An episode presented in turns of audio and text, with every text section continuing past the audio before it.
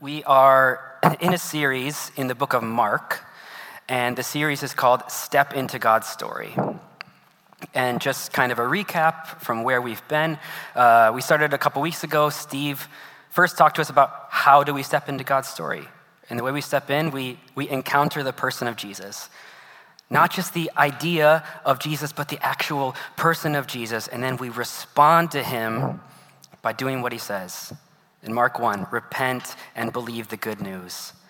And then last week, we heard just a day in the life of Jesus, what it is like to live and walk in the power and authority of God. And so that's where we've been. And, and today we're picking up in Mark chapter 2.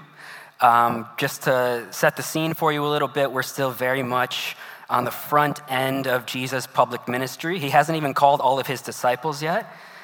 There's starting to be a buzz, people are starting to know his name, but really, there are only a few people who are like committed followers at this point. And we're also in a place called Capernaum. Capernaum is this, uh, uh, his home base for ministry in northern. Embarrassing. Let me just help you out here. This is my wife, Colleen.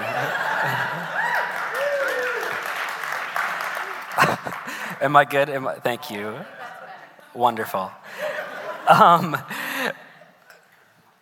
we are in a, a, place called Capernaum, which is Jesus' home base for ministry um, in northern Israel. And the thing that I think is, is helpful to know about Capernaum is that it's this little fishing village, and it's also a, a key military outpost for the Romans. Um, so, so, what that means, I, I think we can take it that Capernaum is a place for the marginalized we've got these kind of poor backwoods fishermen, people like Peter, and we've also got these sellout Jews who are working alongside the Romans, people like Matthew. And this is the place where Jesus anchors his ministry among the poor and uneducated, among tax collectors and traders. And it's also to these same people that Jesus first reveals himself to be God.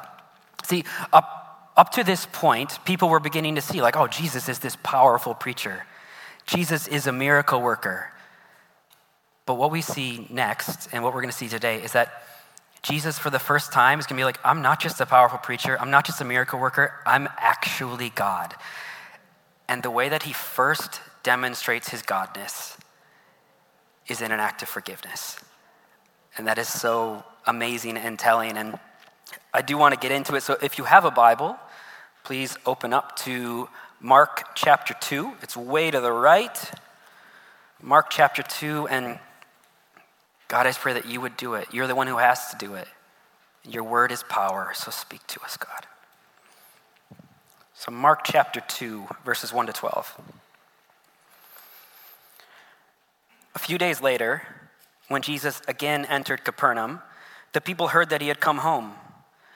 They gathered in such large numbers that there was no room left, not even outside the door, and he preached the word to them. Some men came, bringing to him a paralyzed man carried by four of them. Since they could not get him to Jesus because of the crowd, they made an opening in the roof above Jesus by digging through it, and then lowered the mat the man was lying on. And when Jesus saw their faith, he said to the paralyzed man, Son, your sins are forgiven. Now, some teachers of the law were sitting there thinking to themselves, Why does this fellow talk like that? He is blaspheming. Who can forgive sins but God alone? And immediately Jesus knew in his spirit that this is what they were thinking in their hearts, and he said to them, Why are you thinking these things? Which is easier, to say to this paralyzed man, Your sins are forgiven, or to say, Get up, take your mat, and walk? But I want you to know that the Son of Man has authority on earth to forgive sins. So he said to the man, I tell you, get up, take your mat, and go home. And he got up, took his mat, and walked out in full view of them all. And this amazed everyone, and they praised God, saying, We have never seen anything like this. And God, I do just pray that you would bless your word to us today. okay, have any of you ever heard of a guy named Chuck Colson? Chuck Colson was one of the most, one of the most infamous political figures in American history. He, he was actually called the evil genius of an evil administration. He was Richard Nixon's hatchet man. That was another one of his nicknames. Um, this guy was responsible for threatening whistleblowers, and he was in charge of Nixon's enemies list, and he was a key player in Watergate. And at one point, Colson said that he would run over his own grandma to make sure Nixon got reelected. This guy, he played very dirty. He played very dirty. And after Watergate, by the time he was facing arrest, uh, he was this hated, hated man in America. And it was 1973, his life totally falling apart. Just a broken man, totally lost, alone, and just defeated about his sin. And while he was facing arrest, nobody wanted to come near him, but a couple guys reached out. One guy reached out and gave him a copy of Mere Christianity by C.S. Lewis. Excellent book, recommend that one. And another person reached out, somebody who had actually been one of his political enemies. He reached out and invited him into his prayer group. And between those two little acts of mercy, those little acts of faithfulness, Colson met Jesus. And as Jesus does, he just massively overhauled his life. And Colson wrote about this time, he wrote, The real story was that God had reached down to me, even in my disgrace and shame, and revealed himself as the one who forgives and makes new. He did end up going to prison, but prison was really redemptive for him. Immediately getting out, he started a nonprofit called Prison Fellowship. Maybe you've heard of it. I think it's the biggest prison nonprofit in the country, if not the world. And they're all about rehabilitation and justice. And they're also about showing grace and forgiveness to the people that society considers the worst of the worst. And, and today, Prison Fellowship shares the gospel with hundreds of thousands of people every year. And the point is, this guy was who was so broken and so hated, and by his own admission, so far from God, he had an encounter with Jesus where he was forgiven. And that changed everything about his life. And some of us know what that's like. And then it ended up changing so many other lives too. And Colson's is just one story that I could tell you about somebody who did horrible stuff, who was then transformed when they encounter forgiveness in Jesus. I could tell you about Johnny Lee Clary, imperial wizard of the KKK who surrendered to God and then started an anti racism ministry. Or maybe you've heard of Bashir Muhammad, an Al Qaeda, Nusra fighter who fell under the love of God and was born again. Or the Apostle Paul, who tried to kill every Christian he could, every Christian he could find until God found him and made him his messenger to the Gentiles. I could tell you those stories, but I wouldn't want to only tell you those stories like, oh, oh the politicians and the KKK and Al Qaeda terrorists. Like, we, we know who the real sinners are. Because I'm also talking about just like regular people who get canceled because they say something stupid on Twitter. People who don't even like to gossip, but they just get caught up in it. And I'm talking about myself, who has been a liar and selfish and a hypocrite and, and worse things than that. What do all of these people have in common? They all were dead in their sin, and then they encountered Jesus and were totally forgiven and totally transformed. And maybe Jesus is changing them slowly, day by day, or for some of them, he is changing them radically in, in a single moment. I'm talking about people who are forgiven, and Jesus is ready and eager to forgive you too. And so our text today, Mark 2, is about broken people encountering Jesus. Jesus heals the paralyzed man, heals his body, heals his soul, heals his relationship with his Father. And that's what I want to talk about today, and three, three kind of moves to our message today recognizing the rupture, receiving redemption, and then our response. Rupture, redemption response. And just before we get too deep into it, we are talking about the basics today the basics of sin and repentance and forgiveness. And for people in the room who are not followers of Jesus, first of all, I love you. And I'm not just saying, like, oh, Christians are supposed to say stuff like that. Like, I love you. I love that you're here. And this message is for you. And it's good news. And I just pray that you, I pray that you would be able to hear this through the lens of the man in the story. You don't need anything that I've prepared. You just need the Lord to speak to you. And so I just pray that you would be listening for that and that He would do that. Please, Jesus.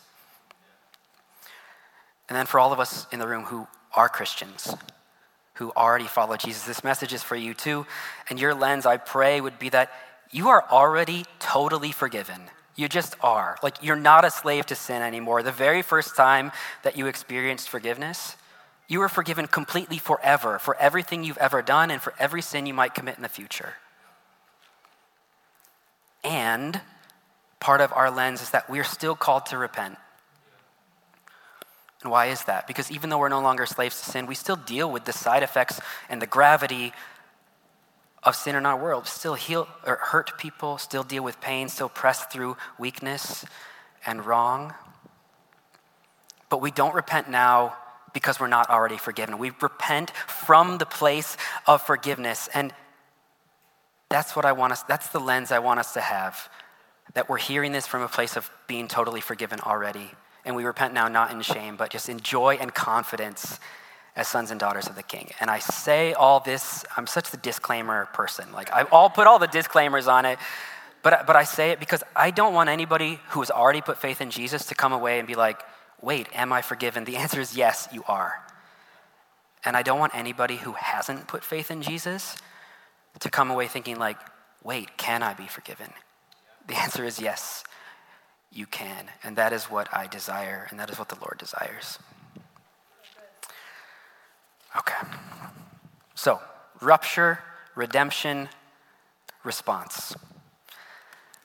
The starting point of our passage is that everybody wants to see Jesus. Jesus has been announcing good news and with authority, Mark says. And people were amazed at his teaching, and he is casting out demons. He is healing people left, right, and center. And everybody wants to get a glimpse of this Jesus.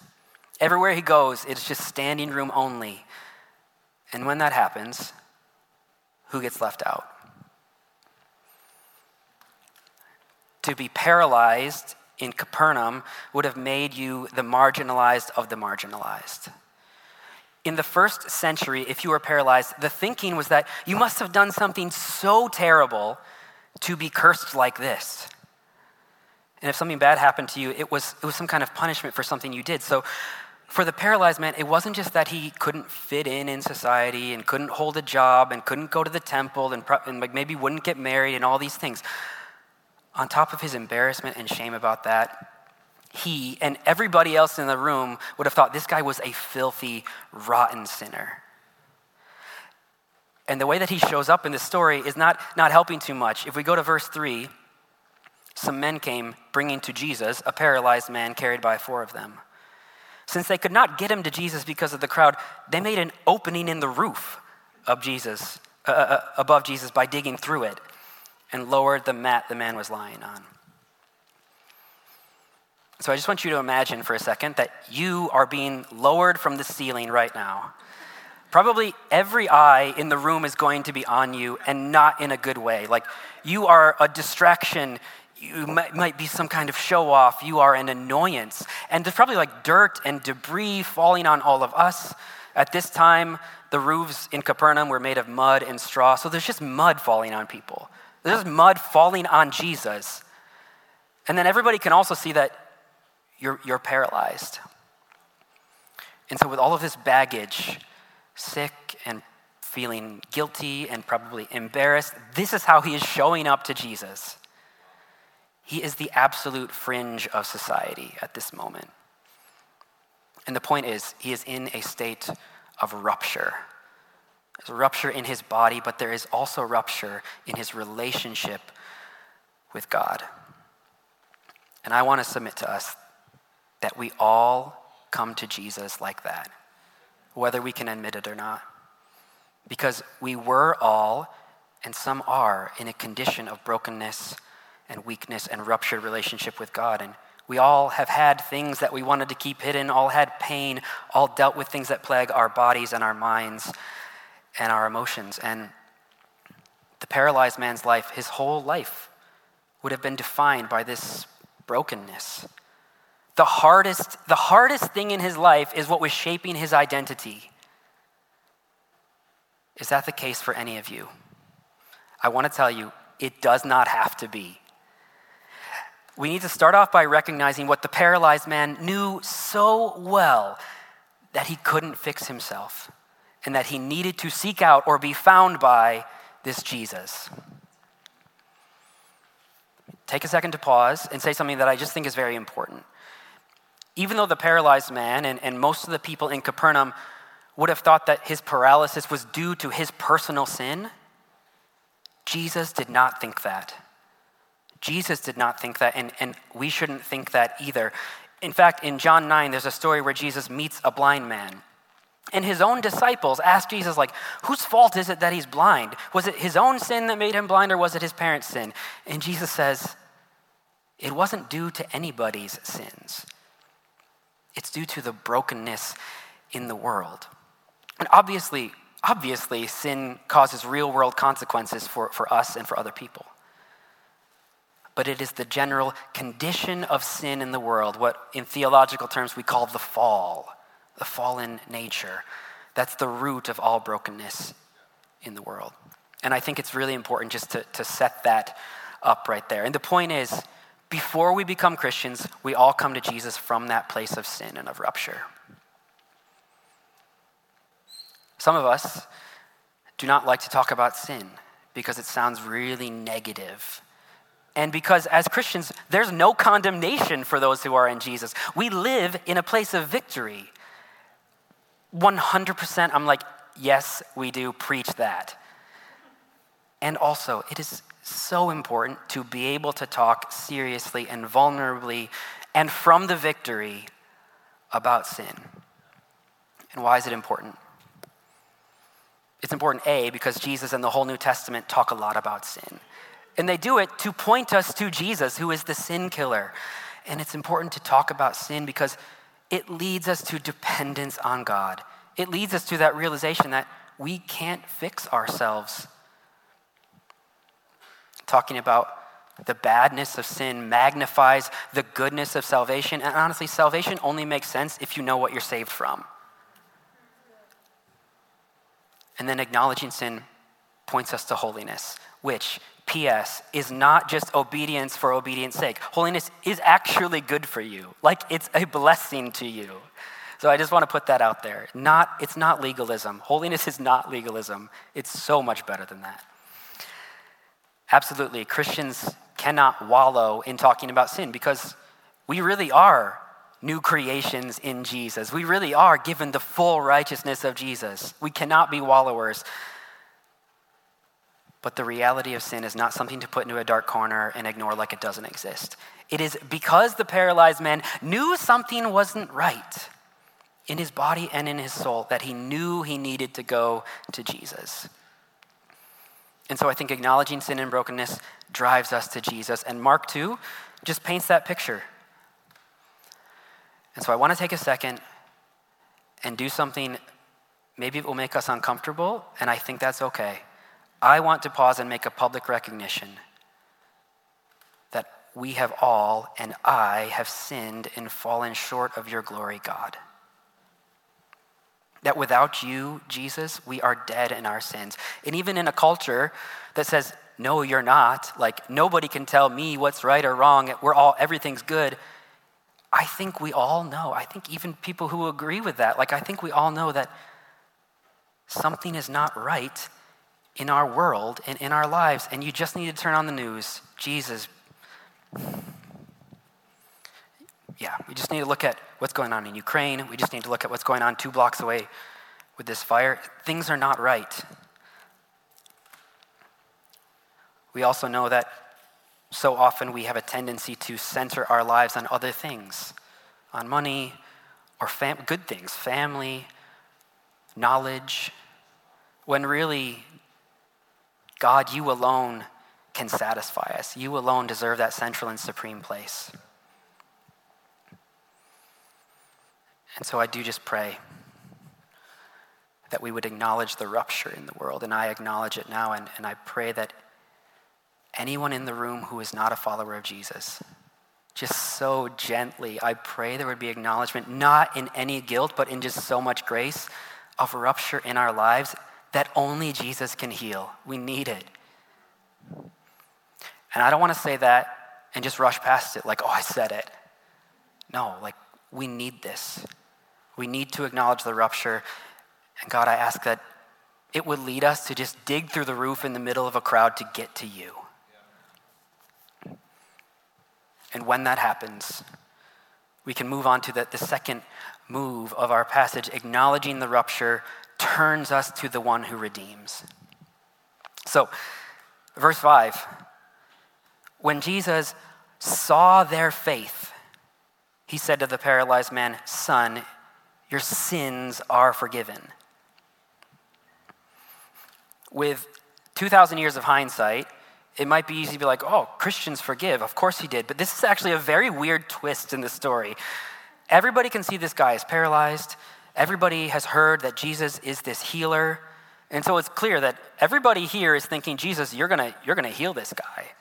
That's what they're all thinking. But Jesus doesn't, at least at first, he doesn't say, You're healed. He says, You're forgiven. And the crowd would have been shocked by this, and the teachers of the law would have been offended by this, and the paralyzed man probably was disappointed by this. Because, like, no, seriously, he's like, I want spiritual experience as much as the next guy, but like, I have other priorities at the moment. He's probably just to spell it out to Jesus. Why are you doing this? So, why does Jesus do what he does? And this is the banner, okay? He does it because forgiveness Healing in our relationship with God is more important than anything else. And why is that? What's God's forgiveness? God's forgiveness is Him not counting our sins. Another way of thinking about sin is missing the mark, not counting our sins against us. That's what it says in 1 Corinthians 5. And I like the definition that uh, a pastor named Matt Chandler gives. He says, Forgiveness is being released from your wrongs, fully, freely, forever. And when that happens, when we're forgiven by God, we then can come into right and restored and spirit soaked relationship with our Father. And so, one more time forgiveness, healing in our relationship with God is more important than anything else. Just let that like actually sink in deeply. Everybody in the world has imperfections and weaknesses and circumstances and dark moments from our past. Everybody in the room. I don't need to tell you that. We all know that. And let me also say, every single one of those things matter enormously to God. The God of Christianity, Jehovah Rapha, the God who heals, doesn't just care about your soul, He also cares about your body and your mind and your relationships. God wants us to bring our material needs. We do this so well in our church. Like, bring what you need healed. Let's do that. Like, let's pray for that. That's what God wants. And this passage is saying none of it is more important than being in that right, restored relationship with your Heavenly Father. Now, Jesus healing or, or, or, forgiving the paralyzed man, and rather than healing him, at least at first, this might seem strange enough, but there's something else very strange in this passage. Jesus looks at these men, coming through the roof. Verse 5. He sees their faith. And then right away, nothing else happens. Jesus says, Your sins are forgiven. What's strange about that? What is strange about that is that everywhere else in the Bible that we hear about God's forgiveness, we're called to repent. And here I want to remind us of the lenses that we talked about again.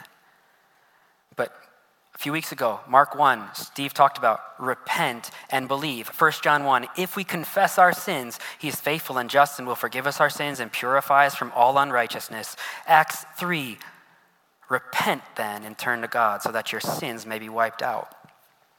The whole Bible tells us that forgiveness accompanies repentance, which is also a gift from God. It's not like we come halfway with repentance and God comes the other way with forgiveness. Like God is doing the work. But Mark 2 is weird because we don't see the paralyzed man repent. And you might say, like, interesting. I'll, I'll put that away somewhere. But I think this is more than a piece of like minor Bible trivia. I think something awesome is happening here. How do we explain this? Two things. First, repentance is not just something we say to God. It is an action. It's something we do. It, it literally means turning away from sin and turning toward God. And we see this with the paralyzed man. He showed true faith. It was something visible. Jesus could actually see it. Because the paralyzed man knew something was ruptured in his body and in his soul. So he turns toward Jesus, and maybe he doesn't know exactly what he needs, but he knows he needs grace. He knows he needs mercy. He knows he needs healing that only Jesus can bring and just that little bit, and Jesus immediately grants forgiveness. So their faith, their repentance was something visible. Is our repentance something just that we say, or is it visible in how we humbly and vulnerably go to Jesus? And second thing, this is sweet.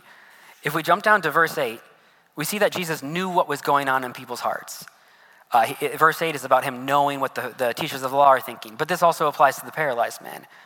He knew what was going on in his heart, and I think he knew that there was repentance there. And what that shows, it shows how ready Jesus is to forgive. Jesus is just joyfully and eagerly looking to forgive. It's how much, I just feel like he's looking for any reason, just like the slightest, like to give it wants to pour out love, in, love on you. Jesus is not stingy in his grace. And I love this from Tim Keller. It says Jesus is aggressive in giving his grace. And I, I think about the story of the prodigal son. If you don't know it, basically it's a, son um, acts sort of treacherously, like he asks for his inheritance while his father's still alive. And then he goes off and he, he does, gets into a lot of trouble. And then he turns around and he's headed home, and his father, the story says, is like waiting for him, just scanning the horizon, watching. And the father doesn't wait for the son to crawl up to him and fall at his feet and give this formal three part apology. The father is like running out to the son and embraces him and kisses him. He's just rejoicing to redeem you. And I feel emotional because that has definitely been my story. Um, just rejoicing to redeem you. And I love that. And before he met Jesus, the paralyzed man, his life was defined by his brokenness. His mistakes, his weaknesses were his identity, but Jesus says no. Jesus says, I don't define you by the worst thing you've ever done. I define you by the best thing I've ever done. Your identity isn't in your guilt, it's in my grace, and your Father doesn't see you in the shadow of your worst mistakes sees you in the light of my mercy. That's what Jesus says. And God can forgive you for the thing you did 20 years ago, and He can forgive you for the thing you did last night. The Bible says God throws your sin into the bottom of the ocean. And then it says he forgets about it. So you do not need to be clinging to, you do not need to be remembering the thing that God has chosen to forget. And I would encourage you, like, this has already come out, but don't wait. Don't wait until you're some good, stable place in your life to go to Jesus. You don't wait until you're healthy to go to the hospital. And Jesus says exactly that a couple verses later. He says, It's not the healthy who need a doctor, but the sick. I have not come to call the righteous. What? I've not come to call the righteous, but sinners. So you said something that you shouldn't have said last week or you looked at porn last night, or you lost your patience this morning, or you were judging somebody right now.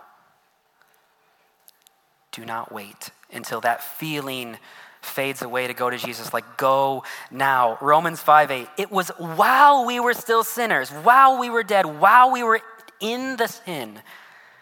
That is when Christ died for us. So when you admit the rupture and you turn even the slightest to Jesus, you don't have to do anything else. You can't do anything else. Jesus has already said, You are declared not guilty. You're already accepted. You're already forgiven. You're already loved. And some of us just need to hear that today. So Jesus gives this man the thing that he needs the most in his whole life right relationship with God. But he doesn't stop there. Go to verse 8.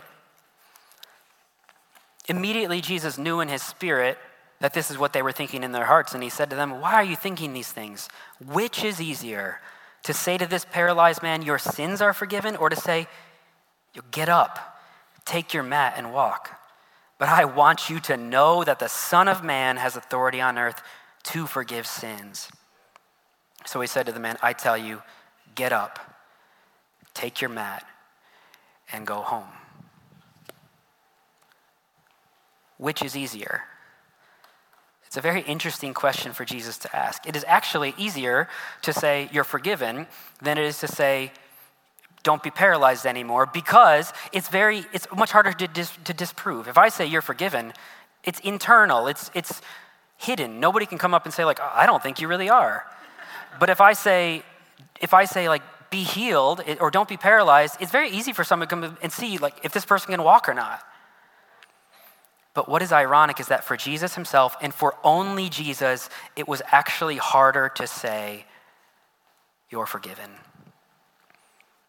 Because being able to say that, him holding the power to forgive, actually makes him the Son of God. And him being the Son of God means he is going to the cross, where, the, where forgiveness for all of our sins was won. So for Jesus to say to this paralyzed man, You're forgiven, was to say, Brother, I'm going to die for you. And notice, Jesus is not, in the first, in, in Mark 1, there's a little kind of secrecy. Like he tells the demons, Don't tell anybody who I am. But in Mark chapter 2, he's not being secretive anymore. When he forgives the man, he's saying, like, I'm actually God. All sins are against me. And then when he calls himself the Son of Man, the teachers of the law, whose entire profession was to know and interpret the Old Testament, they would have known exactly what he was talking about. They would have known he was referring to Daniel 7, which says, In my vision at night I looked, and there before me was one like a son of man. Coming with the clouds, he approached the Ancient of Days and was led into his presence. He was given authority, glory, and sovereign power. All nations and peoples of every language worshiped him. His dominion is an everlasting dominion that will not pass away, and his kingdom is one that will never fail. Jesus is laying it out there. Jesus is saying, I'm God. And he doesn't just say it, he, he demonstrates it. The way, he, to demonstrate that he had the authority to forgive sins, he does just like the most beautiful thing. He already given this man what he needed most. But then, just out of sheer love, out of sheer grace, he gives the double blessing. He says, I tell you, get up, take your mat, and go home. It's how good Jesus is. He eagerly gives not just what you need, he cares so deeply about what you desire, and he conforms our desires to his. He heals not just souls, but he loves to heal bodies, relationships, and situations. And when we come to Jesus in our place of rupture, he redeems and he pours out just grace upon grace. Okay. Acknowledge the rupture. Jesus eagerly redeems. Now we're bringing it in. What is our response? We see two responses in our text resistance and revival. The teachers of the law resisted Jesus. Mark 7, or uh, verse 7. They say, Why does this fellow talk like that? He's blaspheming in the Gospel of Mark, this is the first time that Jesus has been opposed by other people. He was already opposed by the devil, he was already opposed by demons, but now people are getting on him too. And this is the first time. And the first time human beings oppose Jesus is because he forgives somebody. These guys had seen, heard Jesus preach. They had seen him do miracles, but they resisted him. They couldn't see who he was. They couldn't see who he is. And I think it is telling that Jesus doesn't get opposition from the people who already knew they were sinners, from the tax collectors and the, the peasants of Capernaum. He gets opposition from the people who said they were on the lookout for the Messiah. He gets opposition from the people who thought they were already holy. Have any of us been resisting Jesus? Maybe because we're just in full try hard to do our own thing.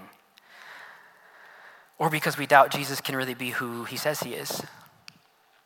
Or we are not sure if Jesus will do awesome stuff in our life, or we think we don't need him to. The teachers of the law felt those things.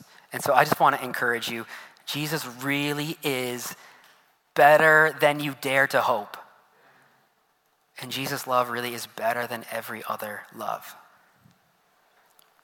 And so I invite you to the other response the response of the paralyzed man and of the people, the response of revival.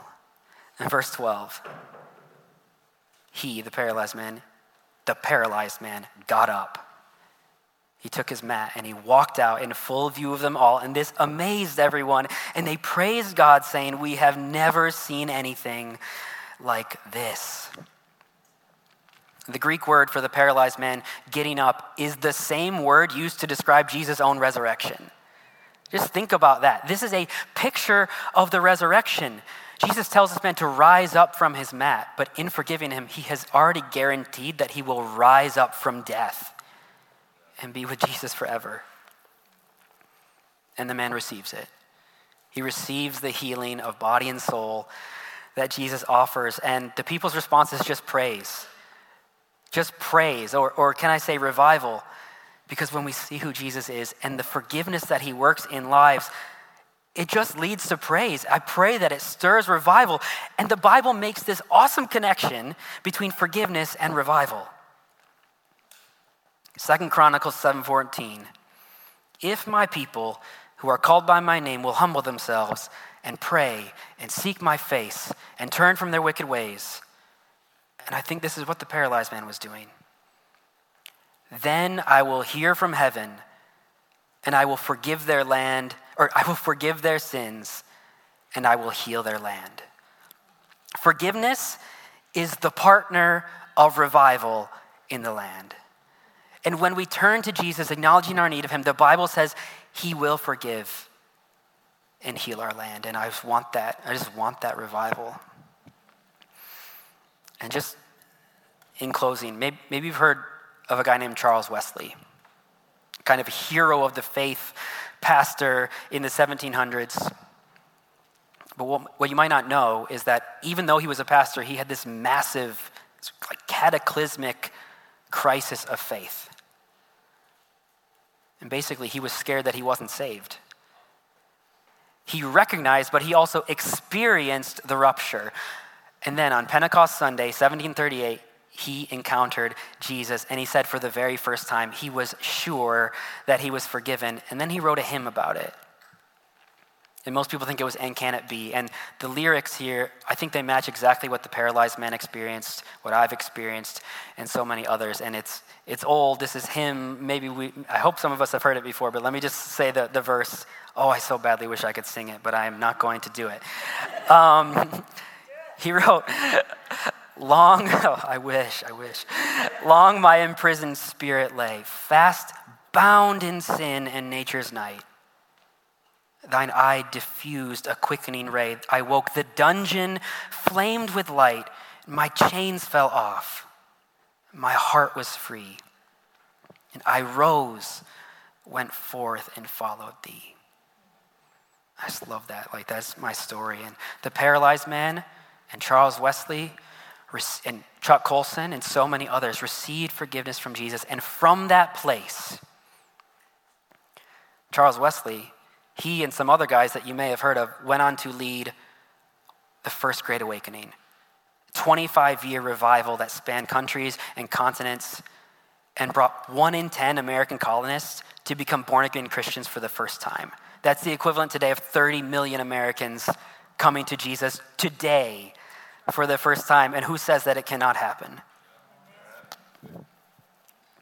And who says that paralyzed people can't walk again? and who says that sinners can't be redeemed. Who says Jesus can't do it all and more. And that is how I want us to end today. I just want to let Jesus, we need you. It has to be you. I pray that you would do it all.